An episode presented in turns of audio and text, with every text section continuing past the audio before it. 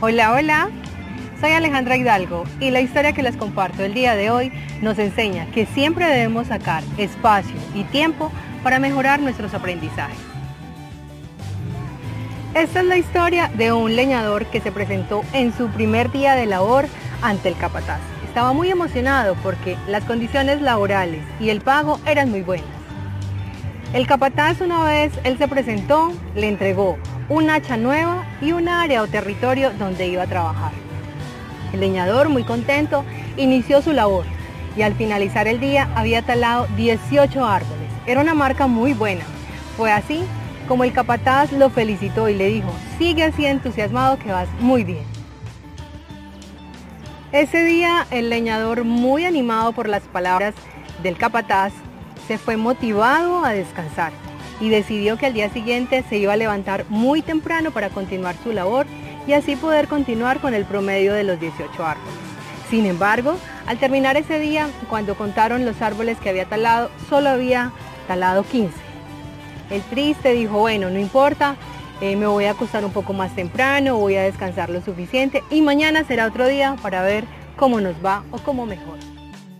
Al día siguiente se levantó muy temprano y decidido para talar esos 18 árboles. Sin embargo, nuevamente volvió a talar 10 árboles, al día siguiente 8 árboles y luego 5 árboles. Él estaba muy preocupado y triste, al punto que decidió hablar con su capataz. Una vez el leñador estuvo con el capataz, le comentó, Señor, ya estoy cansado de esta situación que vengo presentando en los últimos días. Todos los días me levanto muy temprano, trabajo, le coloco ganas. Sin embargo, cuando voy a contar cuántos árboles he talado, veo que cada día va disminuyendo mi productividad. ¿Qué hago? El capataz lo miró fijamente y le dijo, ¿y has sacado tiempo para afilar tu hacha? El leñador contestó, ¿afilar? No, no, la verdad que no he sacado ese tiempo. Creía que perdía el tiempo porque estaba única y exclusivamente dedicado a talar árboles. El capataz muy amablemente le dijo al leñador, mira, entre árbol y árbol debes sacar el tiempo necesario para afilar tu hacha. Y ya verás que si lo haces muy juicioso, tu productividad se duplicará.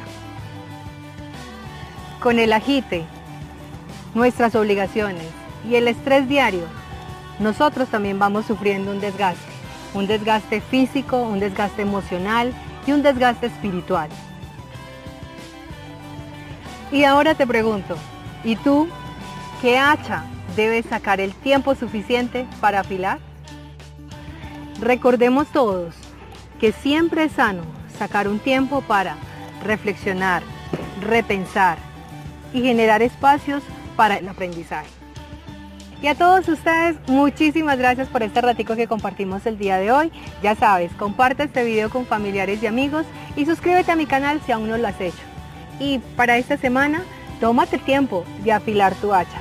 Cuídense. Chao, chao.